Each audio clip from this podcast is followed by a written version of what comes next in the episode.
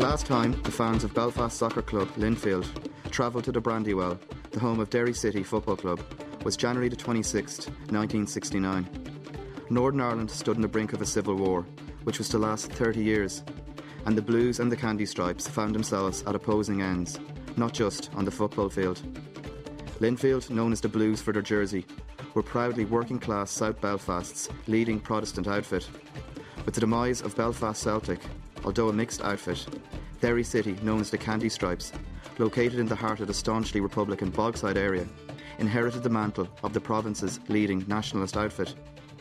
At that last fateful match, the police evacuated the Linfield fans from the ground at half time, fearing for their safety amid ugly scenes, the worst ever seen in the Brandywell. The civil unrest, which heralded the beginning of the Northern Ireland Troubles, enveloped all facets of Northern life, including soccer, blurring the lines to such an extent that it was impossible to separate religion, politics, and football. Within two years, Derry City were out of the Irish League. The hijacking and burning of the Ballymena team bus by disaffected local youths meant the Candy Stripes were forced to play their home games in Coleraine. With no attendance, financially they couldn't continue and resigned from the league. They re emerged 13 years later in the Republic's League of Ireland, strengthening their perceived image in South Belfast. As Linfield prepared to travel to the Brandywell for the first time in 36 years, this game would prove to be a barometer on how much has changed for the players, fans, and supporters. And in a new Northern Ireland, is this really a whole new ballgame?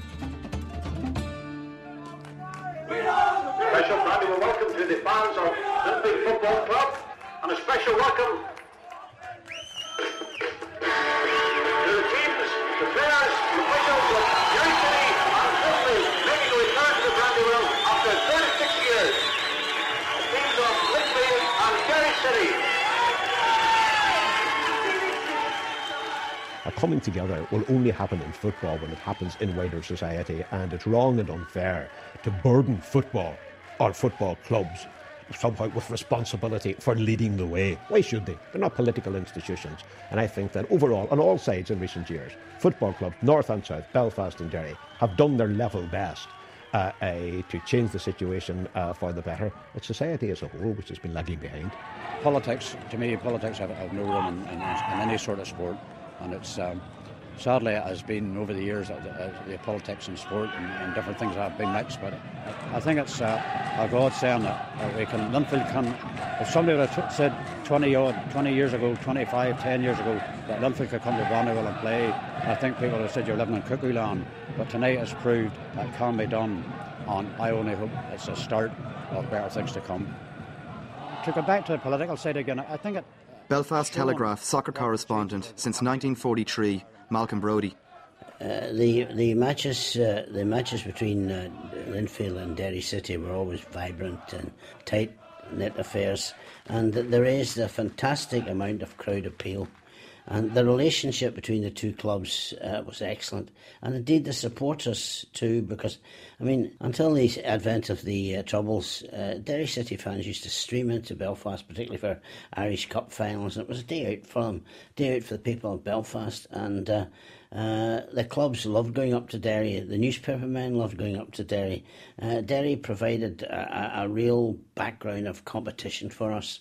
And uh, Linfield Derry matches, as Glentoran Derry matches, and visits up there to Belfast Celtic, always a fantastic appeal to the public.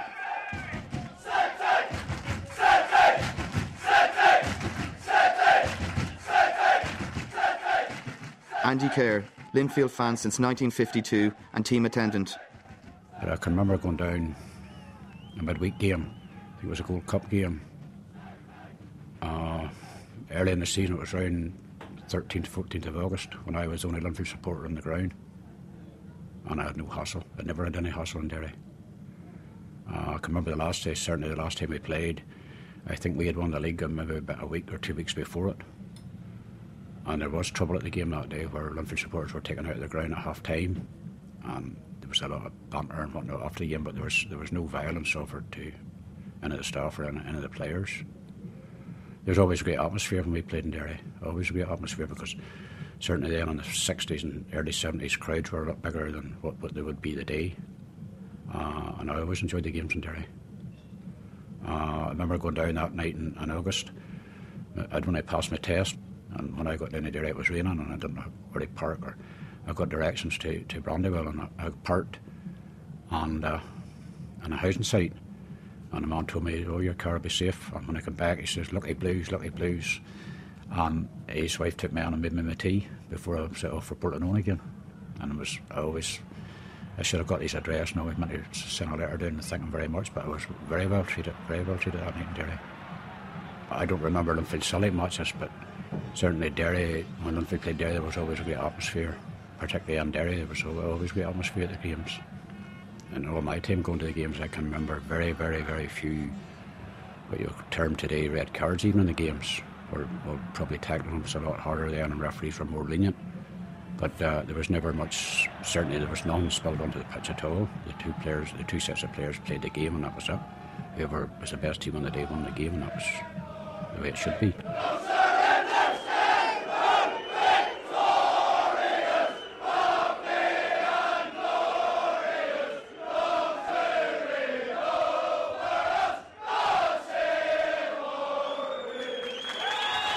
Jim Crossan, Derry City Football Club. Well, I, I would have started supporting Derry City about, what, 60 years ago. And uh, the reason for that was because it was on the doorstep. Uh, we lived at the, the, very end of the town, and the Brandywell, as you know, was at the end of the town. Uh, I then had a brother, Eddie, who uh, played for Derry City in the 40s. And he was transferred to Blackburn Rovers in 1947. A few years after that, another brother, uh, Jobby, came on the scene and he started playing for Derry City when he was 16. Uh, so there's been, then after he left, um, I sort of came on the scene about two or three years after that. And uh, it's continued ever since.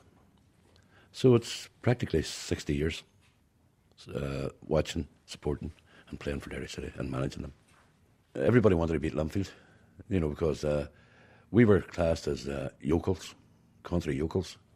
Uh, most people tell you around that era, uh, if you lived outside Glengormley, you were a country yokel. And I mean, it was nice for the likes of uh, a wee team like Derry to go up there and, and, and uh, tan them. And, but, you know, I think there's a misconception as regards Linfield and Derry City. There was a, a very good rivalry there, and, and a good friendship. We built up a lot of good friendships with the, the Linfield people, uh, particularly people like in the past, uh, the Duke of Windsor, Tommy Dickson, um,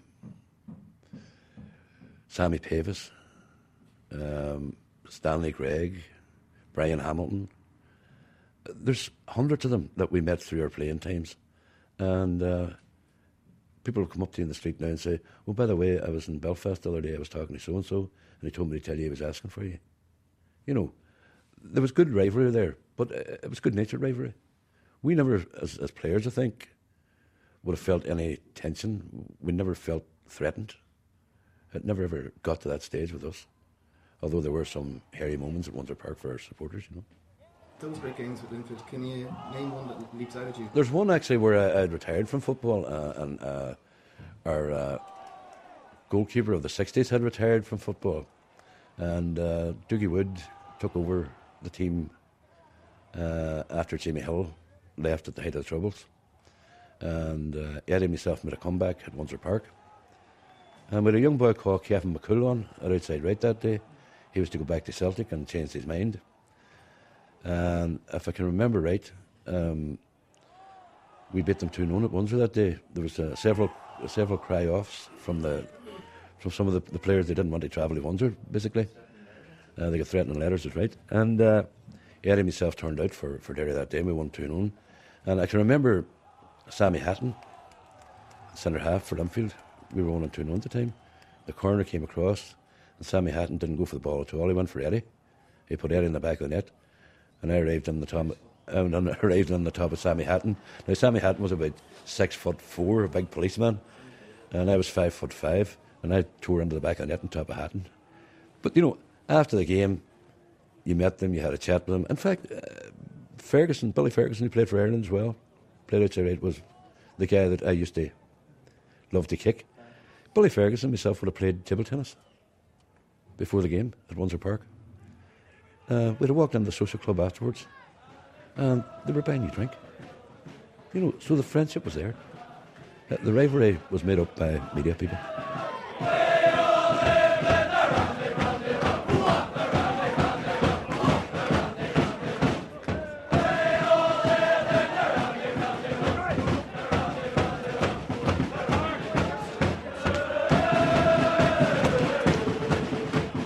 Ivan Foster, director of Linfield Football Club. So if you go back to the 40s, we, we had people like Harry Walker, Tommy Breen, who were prominent footballers in those days, all played for us.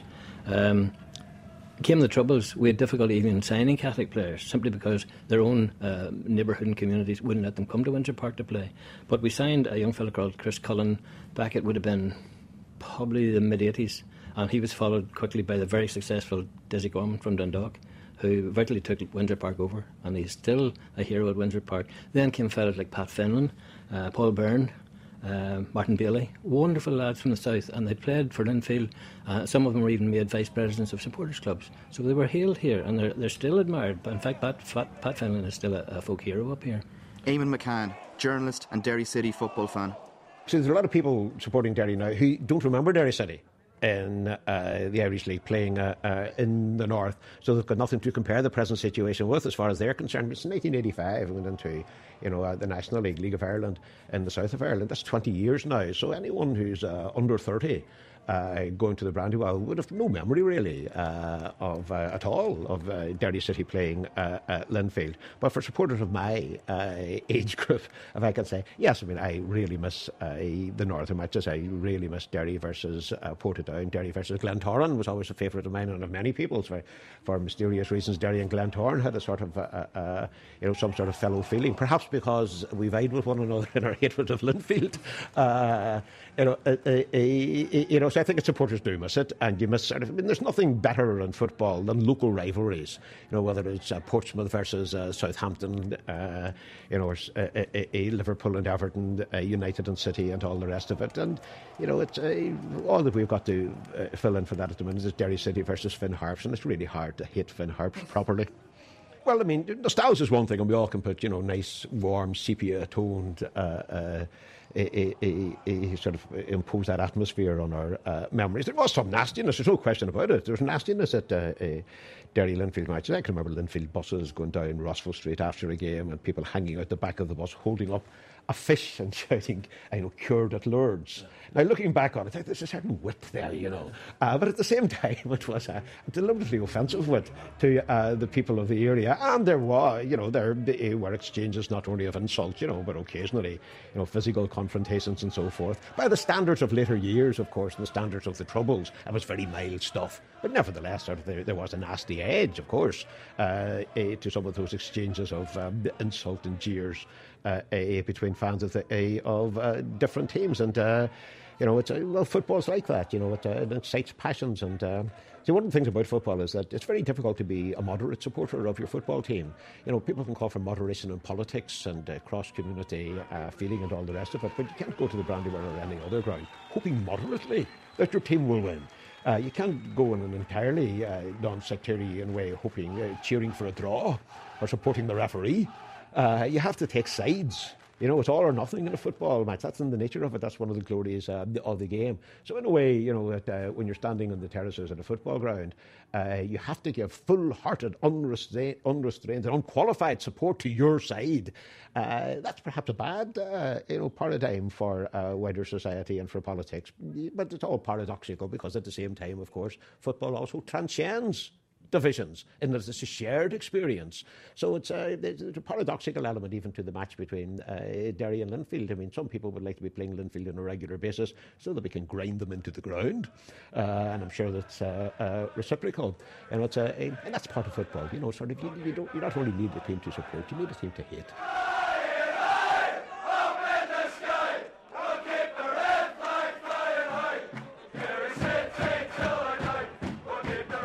As regards the, the, the, the, supporters, leaving the ground was always the worst part of it for them. Because you were walking out, you didn't know where you were, where you were walking. And there were occasions where a few people got a, a, a bad beatings when they were leaving the ground. You know, those are the hairy moments. Uh, but there are worse clubs in the Irish League than Linfield.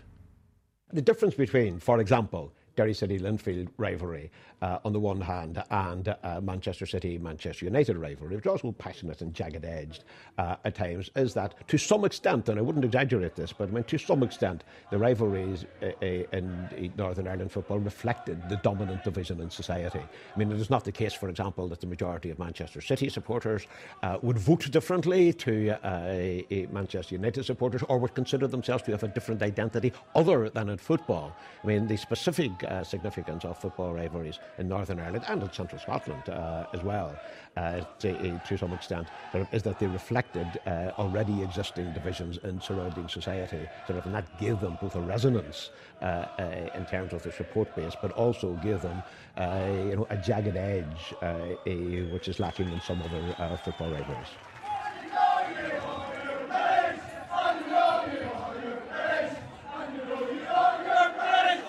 Nothing went wrong in the relationship between the clubs. It was the social life and the civil unrest in Northern Ireland which uh, uh, created the the difficulties, and uh, it came to a head, of course, as you know, when uh, Brandywell had to be banned. And this arose not because of any matches involving Linfield or any other clubs, but the burning of a bus, a Ballymena bus, which was hijacked and at gunpoint, and uh, uh, that was the as Frank Curran says in his official history of Derry, the countdown to the end of the Irish uh, League story of Derry City. Eddie Mahon, former Derry City goalkeeper. One of the reasons that the Derry Linfield game has become sort of would have been the sort of Celtic Rangers of a thing was that Belfast Celtic, who were the equivalent of Glasgow Celtic in Belfast in 1948, they played Linfield in the cup final in Belfast and the centre forward Jimmy Jones, I think Celtic won 2 0 or something. after the match, the, the Celtic centre forward Jimmy Jones uh, was uh, the crowd invaded the pitch, and uh, Jones got both his legs broken. And uh, the punishment meted out at the time was something like closing the, the ground for a, a, match or two matches or something. It was certainly nothing, you know, it certainly didn't fit the crime. And Belfast Celtic then decided that you know, they couldn't go on in the circumstances and they actually resigned from football. Uh, and uh, the, the, park centre is now built where the old ground was, the park centre super, supermarket. The um, after Belfast Celtic went out, we sort of became their heirs, you know, because uh, Celtic, Belfast Celtic would, of course, have been regarded as a very nationalist-oriented team, although their, their playing staff and their management, everything was very mixed, much like Glasgow Celtic themselves. Uh, but because we would be, have been regarded as a probably nationalist town here, we sort of inherited the mantle of Belfast Celtic, certainly for the Linfield games and uh, uh, you know that uh, give it that extra edge uh, when we played Linfield that we had inherited the sort of the Celtic mantle and the, the sort of religious kind of overtones. Uh, we sort of inherited that then, and the Derry Linfield games became what the, the Celtic Linfield games used to be. No matter what either do, they'll always be they'll always be seen as sort of that religion that religious thing will always stay there, and you know, and uh, while everybody wants to see uh, it go on I honestly believe that you know it's what's keeping sort of Celtic and Rangers, the big clubs that they are in Glasgow, that the fact that they have this very committed sort of almost. I hate to use the word sectarian because that's maybe a bit too far, but I mean when you look at what happened in say Edinburgh when you've two other big clubs, Hearts and Hibs, I mean they're just ordinary clubs, you know, and bring away that that tension and that sort of uh, you know us and them sort of thing. And uh, you know, a lot of the passion of those games would have disappeared. Probably the same as uh, on a lower level like ourselves in Linfield as well. You know. Uh, I mean, if Linfield had just been another team like sort of Crusaders or Distillery coming to Brandywell, well, you would have had nothing to, to be passionate about, you know. But it's the old struggle thing. It's of, you know, it's like jousting again on the on the, on the football field. You know, it's uh, it's uh, them and us when you're there. You know. Linfield is a Protestant club. That cannot be denied, right? But Linfield never had a bar against uh, Catholics playing for it. You write down over the years, you had Tommy Breen and uh, Jackie Donnelly, and you go right through them all there. You look at the team at the present time, to player Pat Fenlon, a lot have been all involved in it. Linfield have been criticised, perhaps wrongly, for that uh, uh, the, the, the, that that fact. Although they have had, you know, they've had their uh, they've had their problems uh, in many respects, but generally speaking, they have been open to play anybody. And uh, as a person who wrote the history of the club, there was never any particular uh, rule saying prohibiting banning Catholics at all in it there. And uh, I think that the approach of Linfield now is, is manifest by this visit to Derry shows you just how progressive the whole club has been continued progression of the club. To put it bluntly, it would have been basically sectarian on both sides. Uh, to, you know, to, to, to really put it bluntly, it would have been basic sectarian. Again, we're getting near uh, the time the trouble would, would have been a few years just before the trouble started in Derry. Uh, and I think it was just a, a build up to probably what came then, came after it. But uh, basically, it was simply sectarian, which was had no part in, in football at all. But it only takes, you know, I think anybody realises it only takes one hot head at all to start trouble, or say the wrong thing or do the wrong thing, and it, it just escalates from there on. And say the last day we played, when the, I, think, I think, if I remember right, the police advised the Linfield supporters to leave the ground, escorted the Linfield supporters out of the ground at half time and escorted them back to, to the station and to their buses or, or cars, wherever they were travelling. And simply, to, the, the police probably felt they couldn't control the crowd because there was in those days there had been no really segregation uh, inside the ground, where in, in, later years you would have segregation. And I think for the police felt they just couldn't control it, and they thought it was best. And you're probably talking about maybe at the very most, maybe three, four hundred people moving them out of the ground for their own safety. But certainly now, so we stayed on, I stayed on and stayed along with the team and, and sat in the dugout. And Derry went on and won the game, and there was a lot of celebrating. But at the end of the day, we had won the championship a couple of weeks before it, but like Derry had beat us, so we were probably the first team to beat the new champions. And there was a lot of banter and whatnot, but there was no violence offered to, to any of us. And we went back to the dressing room in pure and complete safety. Hugh McDade, Chairman of the Derry City Board. The reasoning behind it was that um, one always football clubs always need during the close season what one would call a high profile game.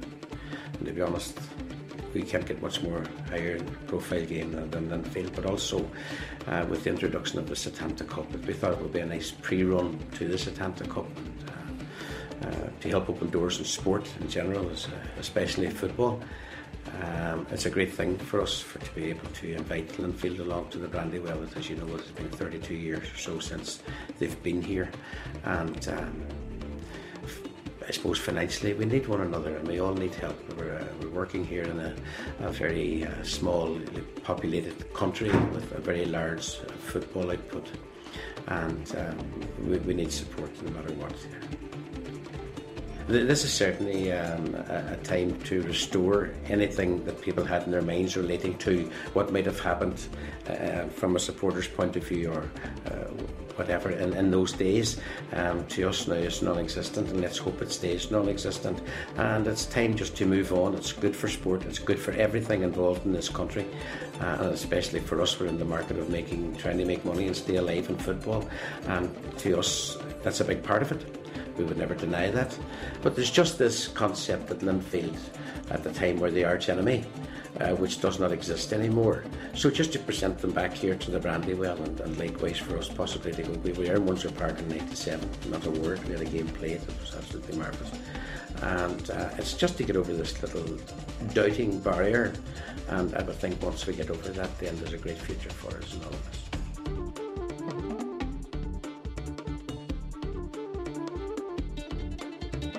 David Crawford, Chairman of Linfield. Uh, the last game wasn't good. Uh, well, there was problems that day, but we want to look to the future now. We don't want to look in the past, and we hope it's with no problems on Tuesday night. Trevor Olson, Linfield fan, Windsor Park, four days before the game. I'm actually the chairman of the first round Blue Star Linfield Supporters Club. In our club, we have actually a membership of 48. Born and raised in London, there is right. Nice place, nice people. There's no other teams for me on Linfield playing a game with so high profile and historic as Tuesday night's going to be is absolutely fantastic. And I just hope that everything goes 110%. When you look at Tuesday night, Tuesday night is a football game. Everybody goes to the game with wise heads, behaves themselves. I can't see why it can't be a success.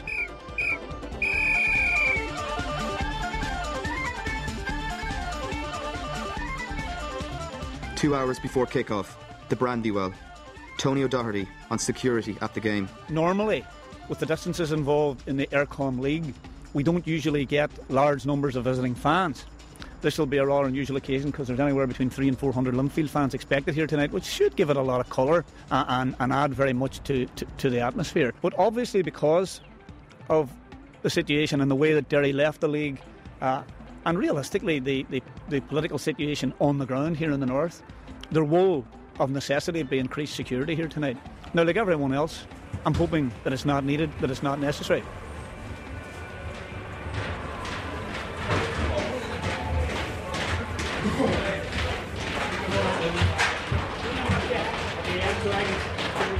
Come on!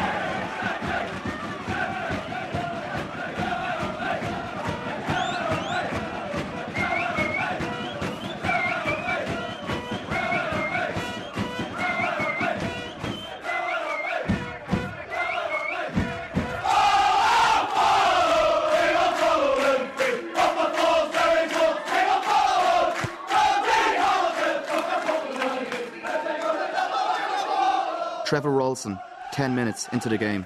I'm happy enough for no problems at all. Uh, nice atmosphere. I think it seems to be going so well.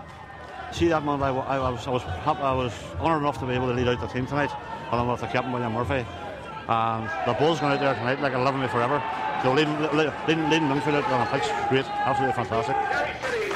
And uh, for how long have you dreamt of this, or how do you think it ever happen actually? I never even thought I know we'd come to be in the Brandywell, you know what I mean? and Leading the team out the Brandywell was absolutely the dream come true, dream come true. You know, all you're hoping for now is the right result. Well, right result and everything passed off peacefully. Everything's uh, we're everything's going so far, it's good so far, and just hope now that next on the way home again to be able to do the same thing. Maybe a goal or two now as well. Send us home happy.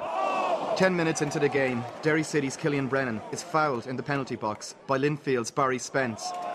Alan Murphy steps up to take the penalty and makes no mistake. Derry City 1, Linfield nil.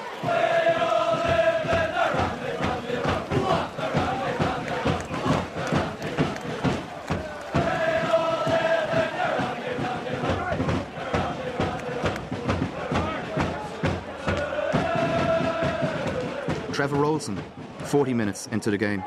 Trevor, uh, you're a bit quieter now. Ah, yeah, one 0 down. Um, uh, we're still, we're still, still plugging on, still plugging on. We're playing well, we're playing well. Hopefully, half an hour, to, oh, uh, 15, 20 minutes to go, we'll get the, we'll get the goal, like you know what I mean. But uh, second, second the importance tonight. You know, as long as this went off peaceful and happy, happy enough with it so far. Like. I want to go for Linfield, yeah. I know, but as I said, I'll say uh, it's, it's the actual occasion and importance of, of this tonight. You know what I mean? It's uh, it's just getting, getting getting through this game tonight and without anything happening. You know what I mean? That's that's the important thing tonight. If if we get the goal, so what? You know what I mean? But I would love maybe to get two goals, but that was the.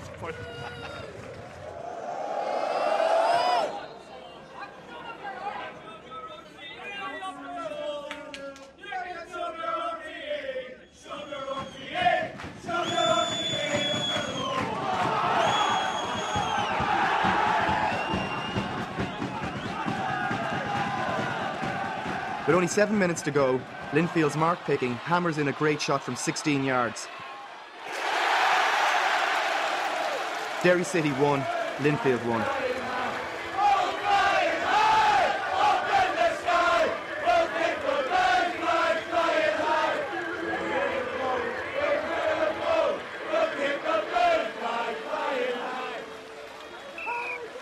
The full-time whistle.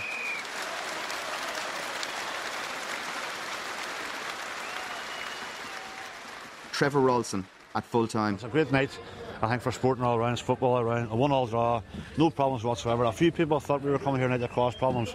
We would cause no problems whatsoever. I think those Linfield supporters were credit their club tonight, and I'm proud of every single one of them tonight. And you got your dream result in equal or a 1 1 draw? Yeah, 1 1 draw. I think it's a fair result tonight. Uh, sports, sports a winner, football's a winner. Uh, great night all round. Great night all round. And what was your particular favourite moment? Scoring a goal. Scoring a goal. No, the whole the whole occasion. Uh, walking out with the team tonight was a dream come true for me. Uh, walking out with the team, a t- team I love. Uh, just a great night all around. Great night all around. Can go now and enjoy myself now. I might have a wee pint now, so might. Jimbo Crossan, 15 minutes after the game. A lot of people came out of curiosity. There were people buying tickets that had never been to a soccer match. And they thought probably they might see something that would interest them. Unfortunately, they were disappointed. There was no bother, which is one of the things they wanted to see. I'll tell you for definite, anyway, a lot of the hardcore supporters were not here tonight. A lot of the hardcore supporters were not here tonight. Says they, they would not support Derry City playing Linfield. And I spoke to a few of them last night. And when I was asked if I was coming over, I says yes. And it was fairly rough. The language was pretty rough about going over and supporting uh, a match like that. They says they would not support it. They'll come back and support Derry City when they're playing back in the in the League of Ireland again when the season starts, but they would not come to a friendly match like this. Boy. I can't give you an answer to that. Um, they just says that uh, it's language that can't be repeated on radio. Sorry. They wouldn't support that load of shit coming down from Belfast. Um, I says, you know, at the end of the day, my answer to that is at the end of the day, if you're a Derry City supporter, Derry City needs your support, irrespective of who you're playing. It's Derry City you're supporting. You're not supporting the opposition. And they says, well, we'll not be effing there. And I, I, I mean, these are guys that travel away to most of the matches. The away matches, the home matches. They buy their weekly tickets. They sell their lottery tickets. And they just says, no, won't be here. The Linfield fans bus, 15 minutes after the full time whistle. Hello!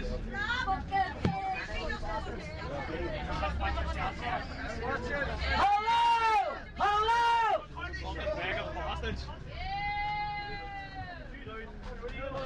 We must be famous! Oh, fucking, we must be famous! We must be famous!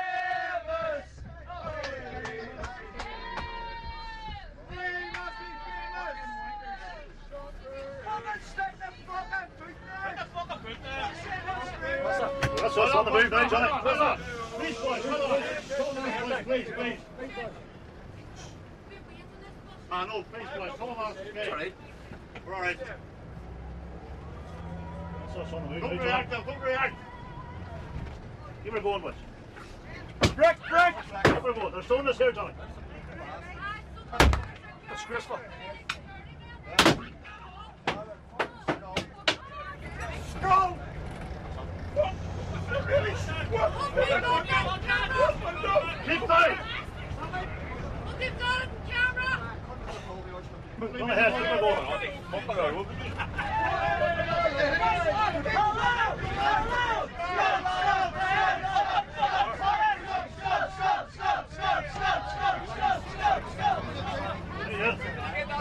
Uh, there's stone there, the bottom hand, shoot there. I know the first one was some four or five times.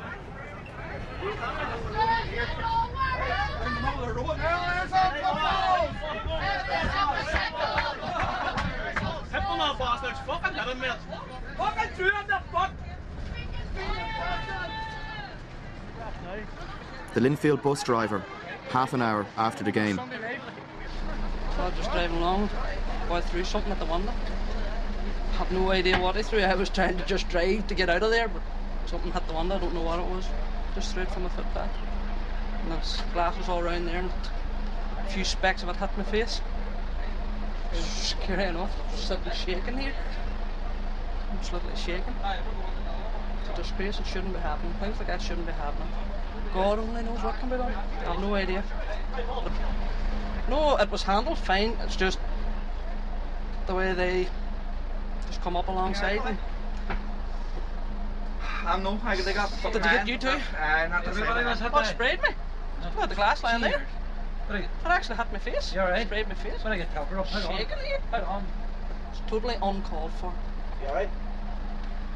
Shook up. Fucking scumbags.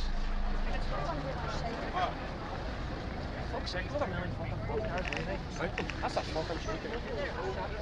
The way it was handled, that, if that's police protection for you, it goes to show that they're not allowed to go into Republican areas, but then go into loyalist areas, can't even protect us coming home from a football match, it's a disgrace. Go and have a look at all the buses with all the glass on them and see there was kids in those buses. My kids keepsake from the Brandywell, a piece of glass that came from my hair, from the glass that was broke right above my head. There was children on our bus, and then children were in an absolute terrible state at the end of that trip through there. So there were, the tears that were coming from them, there was windows broke above them and glass all over the show. God help them, me children. Then people didn't care too much about them. Wonder if it was their children, they would like it. We went into an area tonight of Northern Ireland, and the police service of Northern Ireland wasn't allowed to protect us. It was my daughter there in the whole state. She goes to every game with me. She went to this game tonight, and I'd actually lie over the top of her to protect her from that were coming through windows in the bus. to come out of the, the game to go into an area uh, and all you seen was queues and queues of people ready to attack these here supporters. I was on one bus and they're going to have an extraordinary meeting in their club apparently according to them and they might never be back in, in the city again and I think if we're talking about tourism and attracting people to come to this town they, the boys across in the city side done an adequate job tonight to make sure these people never return back to the city again. Shocking, we nearly got our ones free when we were right beside them. Shocked, shocked, I'll never go back to Brandywell. Behaviour of the vast majority of fans within the ground was impeccable. Both sets of supporters behaved themselves during the minute silence. They behaved themselves during the match, with the exception of fireworks being thrown at our keeper, which I think may have come from the outside the ground. I don't think we can substantiate that that happened inside the ground. What happened was, in my opinion, outside of the ground, and the buses and the damage that was done to them was a failure in policing policy. Trevor Ralston, an hour after the game. Uh, I'm a wee bit disappointed. You know, I mean, the the work that went into this for the last three months, I'm just sort of shattered here tonight. The last week was just meetings with Derry, and I have to praise Derry City. It has nothing to do with Derry City officials, nothing to do with the team, nothing to do with actual fans in the Brandywell. The Derry City fans applauded us going into the Brandywell tonight, which I thought was a marvellous gesture. But what happened outside, I'm really, really, really disappointed. Really disappointed. It would take a lot to take me back to the Brandywell tonight. I'm just, I'm, I'm going, I'm just being honest with you. It would take a lot to take me back to Brandywell. Like we went on there tonight. The fans, the Linfield fans, were an absolute credit tonight. They were fantastic. They were absolutely fantastic. There was a wee bit of provocation. There was fireworks through at us. There was other things happening in the ground as well. On the whole, uh, I'm just, I'm just shattered tonight. I'm shattered tonight. The things like we were, we were supposed to be the troublemakers coming to the area that caused problems. We didn't cause any problems tonight. The evidence speaks for itself. And I'm just a wee bit disappointed that, that, that the Derry people couldn't afford us just to travel in our buses and just leave us alone. I'm very disappointed, very disappointed. We were given guarantees from the residents apparently that there would be no trouble. Well, you, you seen the bricks in the bus tonight. It wasn't bricks, it was boulders. So you, you know their intentions, you, you knew their intent. But I'm just, I'm just, I'm very disappointed because inside the ground was absolutely fantastic. The atmosphere and uh, the camaraderie and the actual football match tonight was an absolute, it was fantastic. And I'm just so disappointed that this has happened tonight. So disappointed, you know what I mean? After all, all the, whole- the hard work's way down the drain. Andy Kerr, Linfield team attendant, after the game. Uh, compared to uh, the period of time, remember the days you came down here on your own, being the one Linfield fan and the stand. How much has changed, and what did you feel has changed when you came to the brand Brandywell? Uh, things are more, far more relaxed. I think it's a, said, as I said to you earlier on, I think it's a sign of the times in, in Northern Ireland that things have, have been relaxed in the last couple of three years. And I, I think it's, so- uh, as I said, uh, 20 years ago, 10 years ago, if somebody would have said this game would have went ahead, uh, people would have laughed at you because it just wouldn't have not been possible to have played it. And I think tonight proved that the game can be played and can be played in a sport manner and both sets of supporters can behave themselves. Was that the big difference, the, the lack of uh, kind of sectarian or maybe uh, an, an undertones? Yes, to the, it would have, it would have been a very, very large sectarian undertone uh, previous years, particularly in the last couple of three years, coming up to the 68, 69, just coming up to the start of the triple. You're just happy to see it get back to the football now again, and Just, I, I think, it, I think it's best that we, we go back and concentrate playing on football and forget about politics or sectarianism and anything else. with all the security arrangements though, and with the fans kept so far apart, and with them being ferried in on buses, there's still a long, long way to go. Would you feel? There's a long way to go, but we we would live with this problem in certain games in, in, in the north. We see it. We see you see it in English Premiership. You see it in Scotland where fans have to be, sadly now, have to be segregated. Uh, except maybe a Liverpool derby where you get Everton and, and Liverpool supporters mixed together. But uh, I think it's a sign of the times that, uh, again, it would be a shame if a handful of bigots or a handful of troublemakers could spoil the night's entertainment for everybody else. But you know, all football clubs are prisoners of their fans. Fans are the only permanent element in any football club. Players come and go, managers come and go, directors come and go. Fans go on forever. You know, and uh, for football clubs to change, really, their fan base has to change. So the, the the significance of that is that the fundamental change that we need to see, sort of in the way that football is organised, sort of uh, in, in, the north and in the south, a coming together will only happen in football when it happens in wider society.